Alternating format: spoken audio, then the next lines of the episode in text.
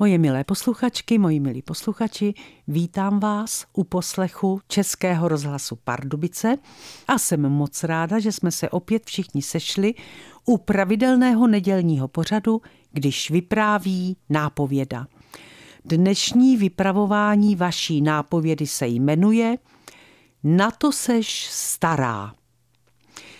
Dneska vám budu vypravovat o tom, jak bychom neměli nikdy nic vzdávat. Nikdy. Svůj příběh mi vypravovala jedna moje známá a já vám ho teď převyprávím. S Milanem jsme se poznali na koupališti. Bylo mi 26, právě jsem skončila vysokou školu a chystala se dobít svět v naší okresní nemocnici jako ginekoložka. Z vody nám koukaly jenom hlavy. Žertovali jsme, přibližovali se k sobě čím dál víc a najednou mě pod vodou objal. Vylezli jsme z vody, šel se mnou k mé dece, lehli jsme si vedle sebe a když jsem zjistila, že je o pět let mladší a studuje vysokou ekonomickou školu, bylo pozdě. Už jsme byli oba zamilovaní. Za rok jsme se vzali. Milan studoval, já vydělávala a když skončil a nastoupil do zaměstnání v bance, bylo mi 32 a chtěla jsem dítě. Milan ale dítě zatím nechtěl. Alice, nic jsme si neužili, musím ti toho tolik vracet. Teď chci já rozmazlovat tebe. Dej mi na dítě ještě chvíli čas.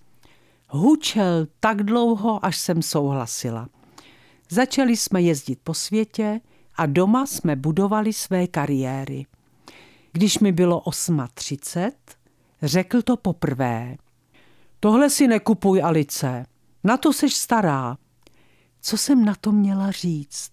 Ano, byla jsem o pět let starší než on. Tak jsem neřekla nic a on mi tuhle svoji milou větičku rád a s úsměvem často opakoval. Na to seš stará. Dva roky jsem řešila, co mám dělat. Rozvést se? Koho si ale najde skoro 40-letá doktorka, která touží po dítěti? Mám tolerovat jeho nevěry a doufat, že ode mě neodejde? A denně žít ve strachu, kdy mě přece jenom opustí? Mám se cítit trapně před přáteli, kteří o jeho nevěrách vědí a přede mnou se tváří, že je všechno v pořádku a já tuhle nepříjemnou hru hraju s nimi? Byly to strašné dva roky. Když mi bylo 40, měla jsem pocit, že mi je 60. V té době k nám nastoupil nový kolega. Čtyřicátník jako já. Jmenoval se Bořivoj, ale všichni jsme mu říkali Bořík. Přišel k nám ze západních Čech, byl rozvedený, a tak byl rád, že u nás dostal od města byt. Brzy jsem si všimla, že ze mě nespouští oči a těšilo mě to, kterou ženu by to netěšilo, že? Navíc se mi líbil, hodně se mi líbil. Snažil se, aby měl služby se mnou a já se tomu nebránila. Vyměnili jsme si telefonní čísla a začali si psát SMSky. On zamilované, a já se pomalu zamilovávala také.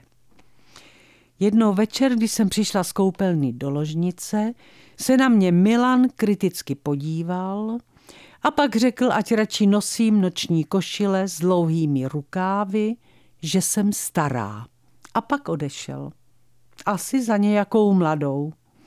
O půlnoci jsem poslala Boříkovi ubrečenou SMSku. Odpověděl mi hned. Psali jsme si skoro do rána. Chtěl bych mít s tebou dítě. A ty? To byla jeho poslední sms na kterou jsem v zápětí odepsala. Já také. A když jsme se za tři měsíce s Milanem rozváděli, byla jsem už s Boříkem těhotná. A to je pro dnešek všechno. Moje milé posluchačky, moji milí posluchači, opatrujte se, a hlavně nezapomeňte za týden v neděli zase poslouchat vaší nápovědu, která se na vás už teď moc těší. Vše dobré vám přeje vaše Irena Fuchsová.